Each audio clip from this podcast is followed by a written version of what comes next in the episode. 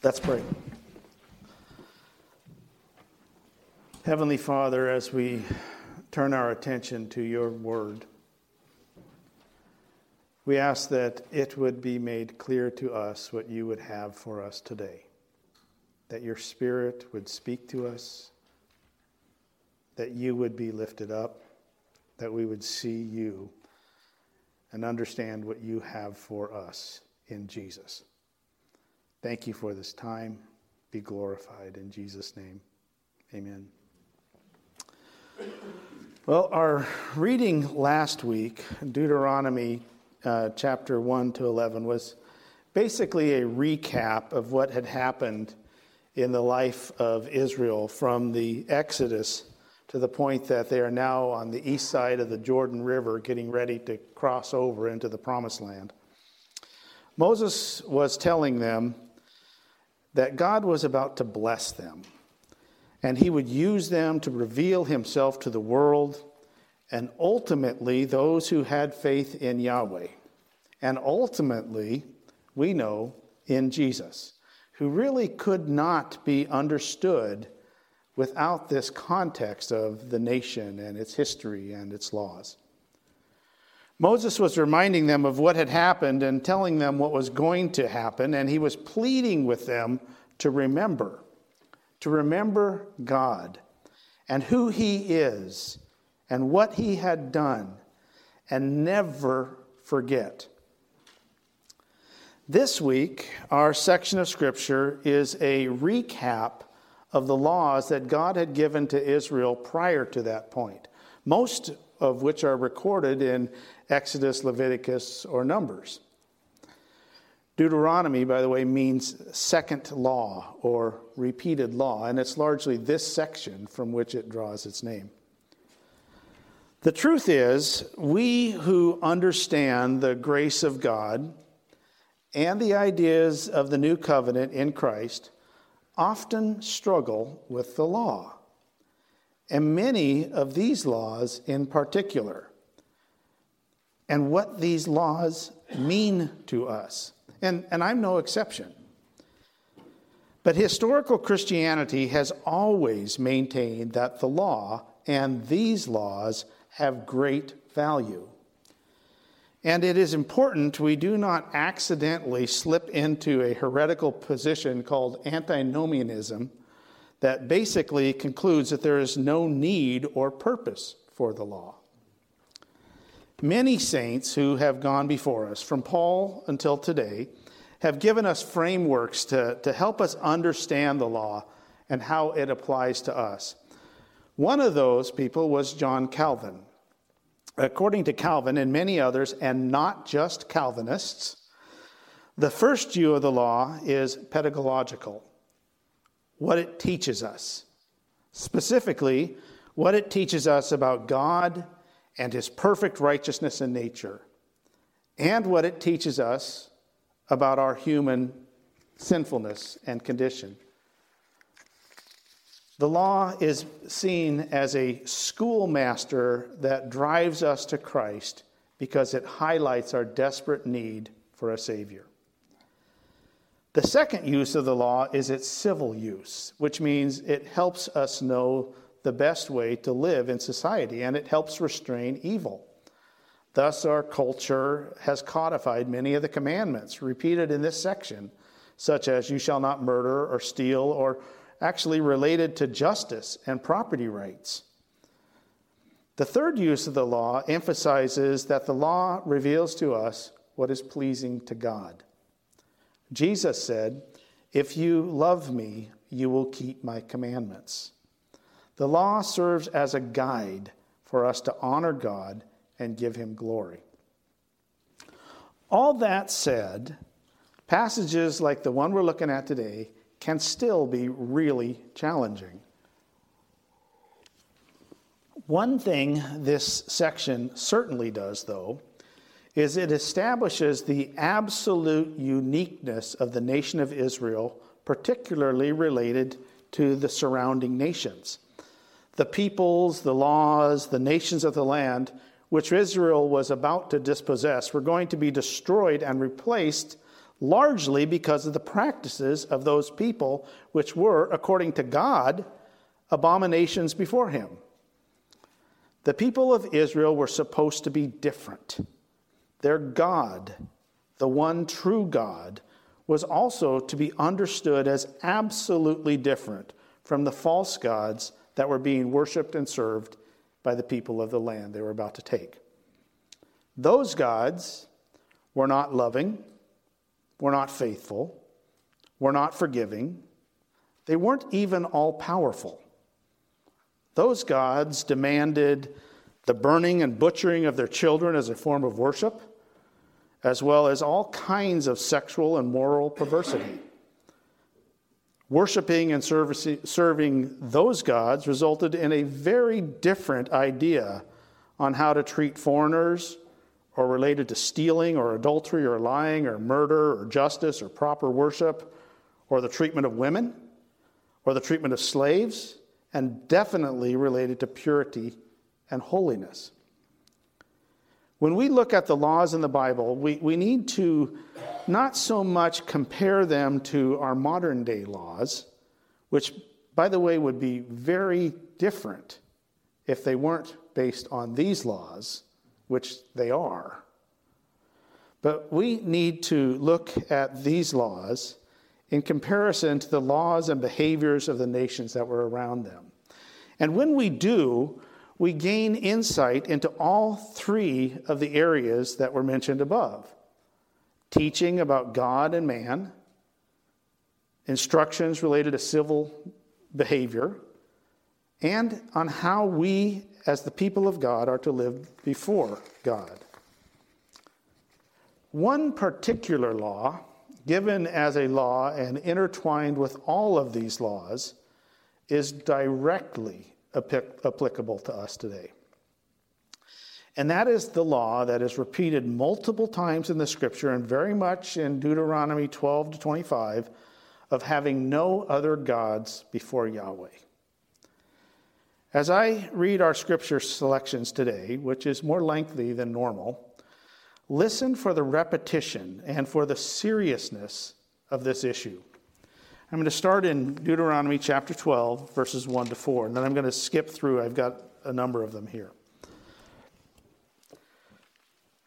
These are the statutes and rules that you shall be careful to do in the land that the Lord, the God, your, the God of your fathers, has given you to possess all the days that you live on the earth you shall surely destroy all the places where the nations whom you shall dispossess serve their gods. On the high mountains and on the hills and under every green tree, you shall tear down their altars and dash in pieces their pillars and burn their asherim with fire. You shall chop down the carved images of their gods and destroy the name out of that place. You shall not worship the Lord your God in that way. Then go down 12, 29 to 31. When the Lord your God cuts off before you the nations whom you go in to dispossess, and you dispossess them and dwell in the land, take care that you be not ensnared to follow them after they have been destroyed before you, and that you do not inquire about their gods, saying, How did these nations serve their gods? That I also may do the same.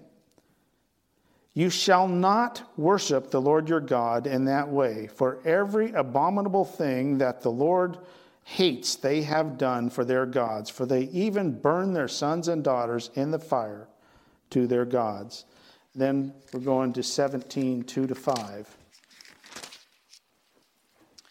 If there is found among you within any of your towns that the Lord your God is giving you, a man or woman who does what is evil in sight of the Lord your God in transgressing his covenant and has gone and served other gods and worshiped them, or the sun or the moon or any of the hosts of heaven, which I have forbidden, and it is told you, and you hear of it, then you shall inquire diligently. And if it is true and certain that such an abomination has been done in Israel, then you shall bring out of your gates that man or woman who has done the evil thing, and you shall stone that man or woman to death with stones.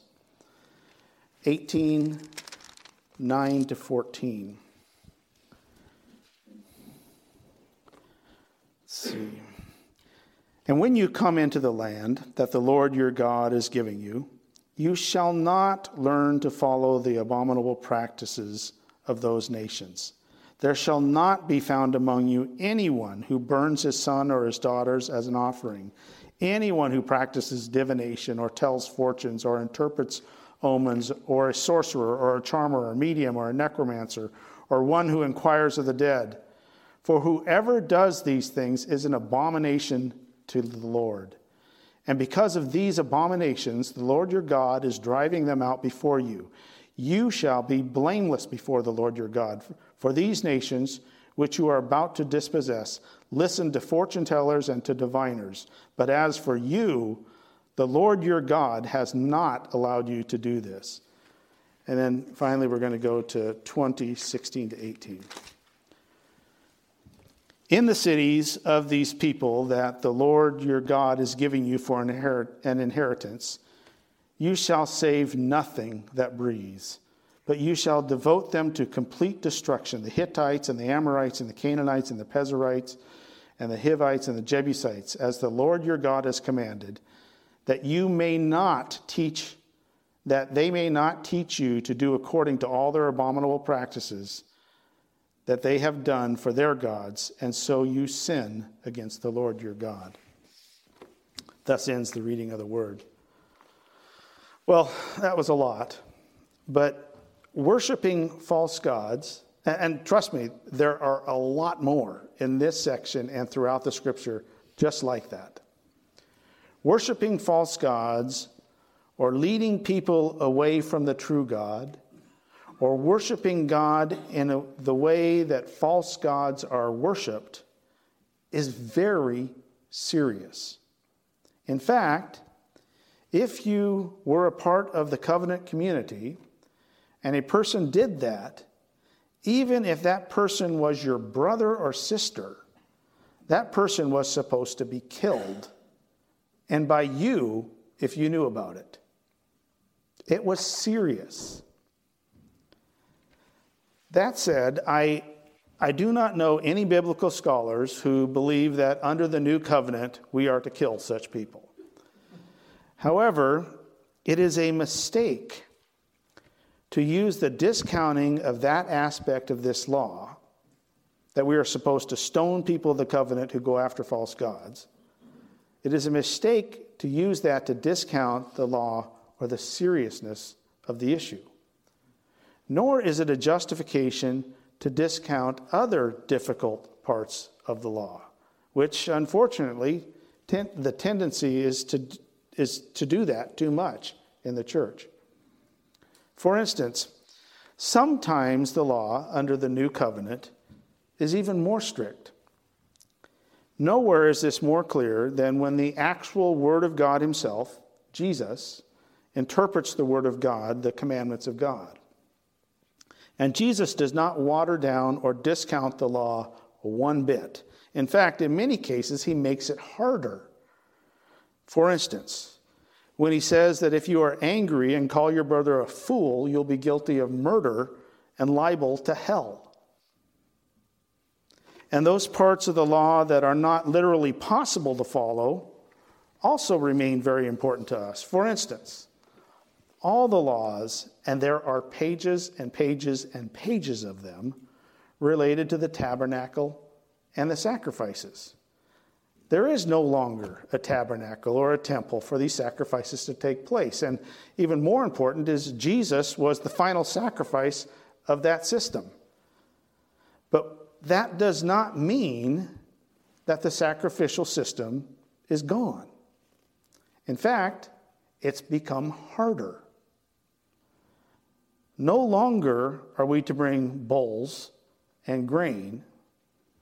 We are to present ourselves, as the scriptures tell us, as living sacrifices. Bringing baskets of bread and killing a goat was easier.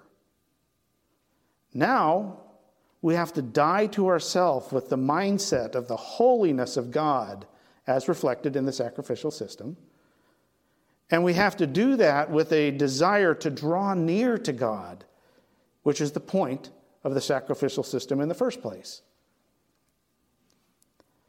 We need to be really careful before we write off laws and say they are too harsh or not relevant to us. And at the same time, we need to be careful not to pick up stones and throw them at a brother who is clearly in the wrong. What we need to do when we're dealing with the law is correctly handle the word of truth. Now, concerning the law and the related laws that we're going to look at today, while the consequence to a person who violates the law, getting killed, is, is no longer applicable, it still requires absolute obedience as well as a clear understanding of the seriousness and the pervasiveness of the issue. And three things are very clear from our reading related to the worshiping or serving or pandering to other gods than Yahweh. First, we simply are not to do it. I mean, it is that straightforward. This command flows right out of the first commandment of the Ten Commandments that the people of Israel actually heard the voice of God articulate to them at Mount Sinai.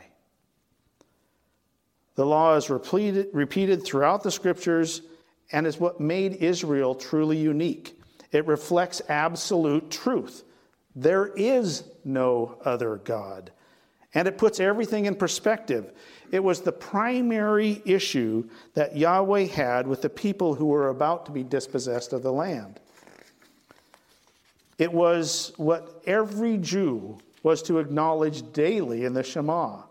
Hear, O Israel, the Lord is our God, the Lord is one. It is reflected in the other commandments. The prophets, the Psalms, Jesus, Paul, all emphasized this. When even, even the opposition to, to Jesus by the misguided Jewish leaders was based on this. When Jesus claimed to be that one true God, and they did not believe him, according to them, they had to kill him. We are to have no other gods, period. But we do.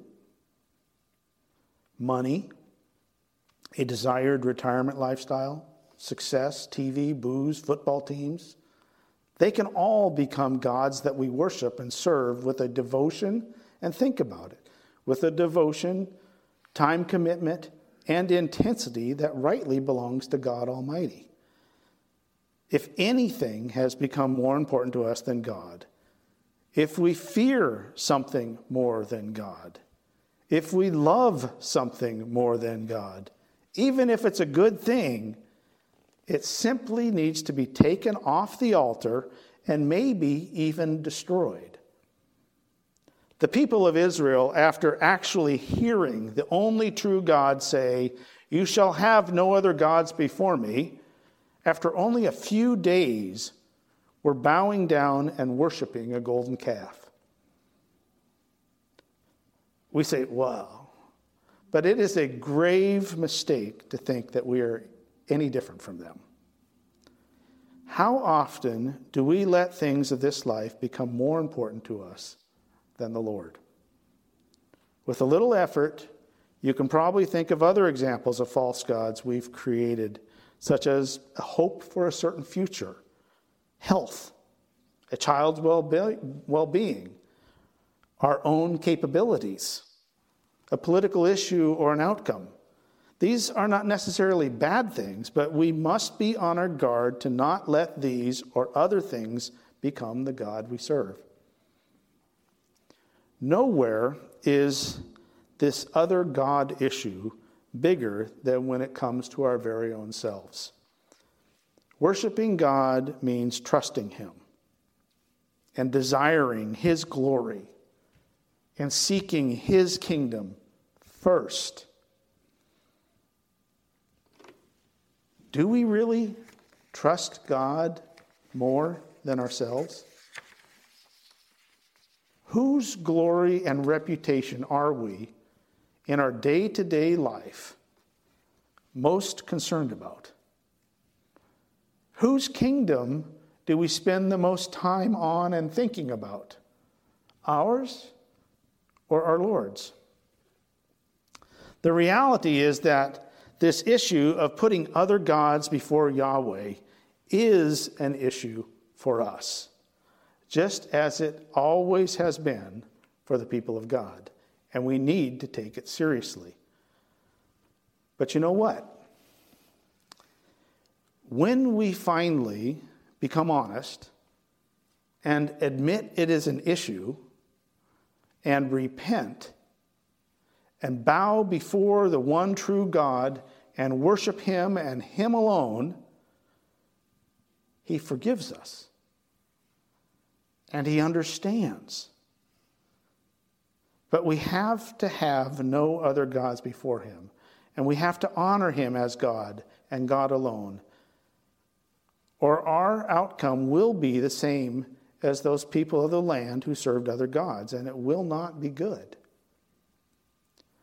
The second thing we clearly see related to these laws about worshiping other gods is that we are not to behave like those who worship false gods. Now, I don't know or currently know anyone who has a figurine in their house that they ritualistically place offerings in front of or say prayers to. Our idols in our culture are a little less obvious. But the truth is, they receive as much or more attention and financial support and devotion and time than those other gods. I also do not know anyone within the visible church taking their child to be burned alive to the god of Moloch or Baal. However, there are a bunch of people in our culture, and sadly, even within the visible church, that are tolerating the sacrificing of unborn babies to the God of what's best for me. The fact is that too many of those who say they are Christians are behaving, simply behaving like the people of the land. Perhaps nowhere is this clearer than when we treat God as a genie or a vending machine. By pigeonholing him somewhere in our life and then only going to him when we want something. If we really look at our life practices towards God, it often isn't that different from those of other religions, and even the irreligious. This command, this law, is really telling us that we worship a different God who demands that we worship him differently as who he is holy and pure and almighty and ever present, the one true God. We are not to behave like those who are not the covenant people, who worship different gods that allow for all kinds of practices that our God calls abominations. And this is not just child sacrifice, it is treating him as a genie. It is behaving like a demon possessed Baal worshiper in ecstatic fits at some extremist Pentecostal church. It's trying to appease him, like trying to appease Baal with offerings so he won't zap us, or we'll give him an offering so he makes our business successful. It is treating him as less than the holy and pure God who is worthy of all reverence in all areas of our lives and not just when we want something. We have, we have to take this serious, and, and we are not to behave like the people of the land who worship false gods. The, the third thing we see related to these laws about worshiping other gods is that we are not to tolerate it in any way within the community of God. As I've already clarified, that doesn't mean picking up stones, but we are to tolerate, we, we are not to tolerate the worship of other gods. How many times have we seen Christian leaders, or supposed Christian leaders, a pope or a famous evangelist or a Christian politician, participate in a prayer session standing next to a Buddhist or a Native American animist or a Muslim or a Mormon. I mean, who are they praying to?